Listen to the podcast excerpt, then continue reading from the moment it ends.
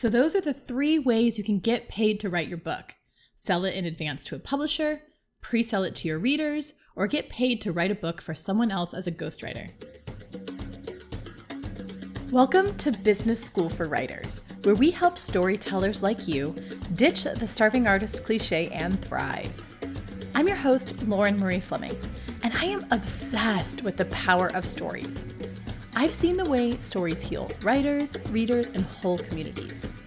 But I've also seen the way we silence marginalized voices and discourage people from pursuing a career as a writer, which is why I'm here today, helping you to ditch the lies you've been told about whose story matters and instead embrace the truth that the world needs your story now more than ever. I am living proof that it is possible to build a thriving career as a writer, and I created Business School for Writers to show you exactly how you can write more, publish more, and make more money as a storyteller. Welcome to your virtual classroom. Welcome to your cheerleading squad. Welcome to Business School for Writers.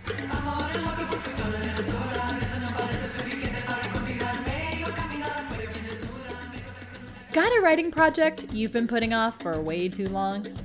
Life is so distracting, and sometimes it can feel impossible to carve out the physical and mental space you need in your life to write.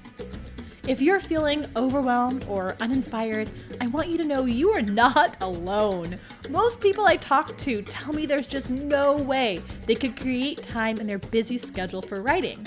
I used to think the same thing too. But when we dig in deeper and look at our lives, we find that we're spending hours on social media or binging Netflix. Even my busiest clients, working moms with multiple kids, even they have been able to find just twenty to thirty minutes a day to write. I've taken the tips and tools I've gathered over the past decade to create my own writing rituals and writing rituals for my clients, and I've put them all together in my Write More Challenge. For thirty days, I'm going to help you carve out thirty minutes a day for writing. Think that's impossible? Well, the hundreds of people who've taken my Write More course all thought the same thing too. But now they're daily journalers, bloggers, or book writers. If they can do it, and if I can do it, then you can do it too. Let's work together to get your story out into the world. Because the world needs your story now more than ever. Learn more at businessschoolforwriters.com slash write more. That's businessschoolforwriters.com slash write more. And as always, that link is in your show notes. I cannot wait to see what you write. Did you know that you can get paid to write a book? Sounds like one of those clickbait internet scams, right? But it is not a too good to be true dream. In fact, many friends and clients of mine, and myself included, have been paid to write books. Here's how we did it. The first and probably most well-known way to get paid to write your book is to get a publishing advance. Now, I've got some bad news for our fiction writers out there. This is almost exclusively available to nonfiction books. Unless you're an established fiction writer with a massive success already, chances are you're going to have to finish your book completely before you can get a publisher to buy it in a traditional way. However, for our nonfiction writers out there, you can sell a book to a traditional publisher with only a book proposal. But don't think that makes it easy, though. In exchange for not having to write your whole book before selling it, you have to put together a marketing plan, target audience and comparable titles, summary, table of contents, and well-polished sample chapters. All of those things I just listed, those are parts of a book proposal, and book proposals are their own beast in and of themselves. But if that's a route you think you want to take, don't despair. I will do a whole episode on them soon to help you out. Even with a well-written book proposal, traditional publishers are going to expect you to prove that you can sell your book, which requires you to already have your own audience or readers built in. If that's the case, you might want to think about option two for getting paid to write your book instead. So the second way to get paid to write your book is to pre-sell it to your readers. This option works best if you already have a decent sized following, but you'd be surprised at how many books you can sell to family and friends alone. When I published my book, Body Love, ten steps to Profoundly Loving Your Body, I pre-sold about half of my limited edition run before I even had the book finished, and the other half sold within the first month of its coming out. I did all of this with hardly any social media followers or people on my mailing list. Now, we'll dive into how I did all of that in a future episode, but common ways people pre-sell their books include using things like Kickstarter and Indiegogo campaigns and getting patrons using a platform like Patreon. However, if you really want to make a long-term impact with your book and continually make money off of it, I don't suggest pre-selling it to a small group of people in a campaign like Indiegogo and Kickstarter or even on Patreon. I suggest thinking of it like marketing a product and checking out software like ClickFunnels to help you along the way. Now, I know that sales and marketing can feel overwhelming to a creative. I felt that same way too, until I met Russell Brunson and saw the way that he broke it down in super easy to do steps. His One Funnel Away challenge really helped me understand how to sell my books and my courses online without feeling sleazy. And it's so easy that my ten-year-old niece joined me and started selling online too. I have a link to Russell's One Funnel Away challenge in the show notes, so go check it out and see if it would help you with selling your book. Whatever platform you use to pre-sell your book, I want to make sure that you cover the eventual cost of printing the book.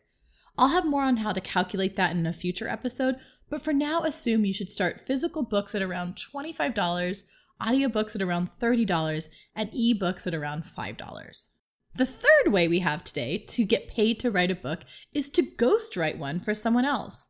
Ghostwriting is a great way to make money and get writing experience under your belt. It is not, however, a good way to build up your own brand as a writer, since ninety-nine percent of the time, ghostwriters get no credit for the book, not even a shout out in the back, which can sometimes feel like someone is taking credit for your writing, which technically they are. Sounds shady? It can be at times, so you have to be careful. But if done well, ghostwriting can be a beautiful way to help someone who is unable to write their own book get their ideas out and into the world. Now, I'm not a ghostwriting expert, but I'll be sure to bring someone on in the future to go deep on the topic and talk about the pros and cons so you can decide if this route is best for you. Okay, so those are the three ways you can get paid to write your book. Sell it in advance to a publisher, pre-sell it to your readers, or get paid to write a book for someone else as a ghostwriter. That's all we have for today on how to get paid to write your book, but if you want to learn more about how to make money as a writer, join my Writer Squad Facebook group. It's a great place to continue this conversation, ask questions, and get support from aspiring bestsellers like yourself. Find your squad at facebook.com slash groups slash writer squad, and a link to that is also in the show notes. So head on over to the Writer Squad Facebook group and let me know what you learned from this lesson and which way you think you want to get paid to write your book. Thanks again for joining, and I will see you next time.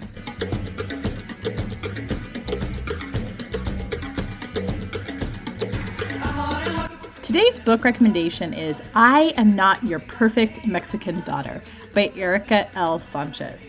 And honestly, if you don't want to buy it for that title alone, I don't know what to do with you, because that is one of my favorite titles I've seen in a really long time. I Am Not Your Perfect Mexican Daughter. It just really...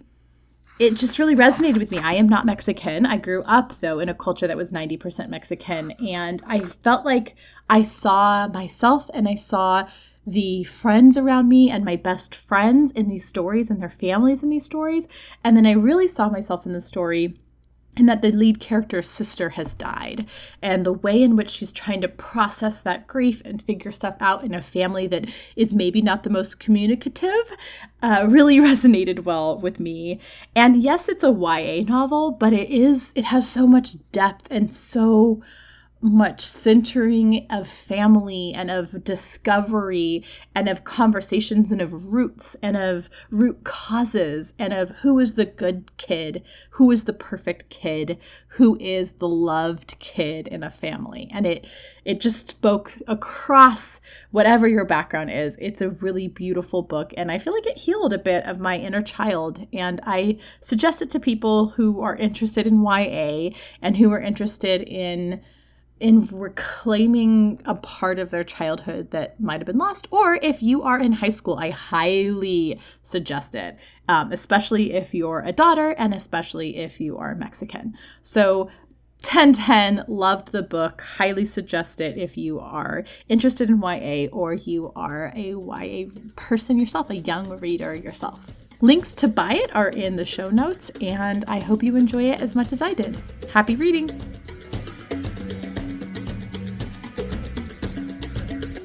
You just finished another lesson at Business School for Writers. Feels pretty great, right? Being one step closer to a thriving writing career? I am so excited to see how you put to use the tips you learned today, so please share what you gained from this episode in the Writer Squad Facebook group. You can find your squad at facebook.com slash groups slash Writer Squad. Want even more support making your writing dreams come true? Go to business school for writers dot com, where not only can you find show notes and links from today's episode, but you'll also be able to explore courses, coaching, and free resources we've gathered together to help you along your path to creating a thriving writing career. Thanks again for listening to the Business School for Writers podcast. I'll see you in the next lesson.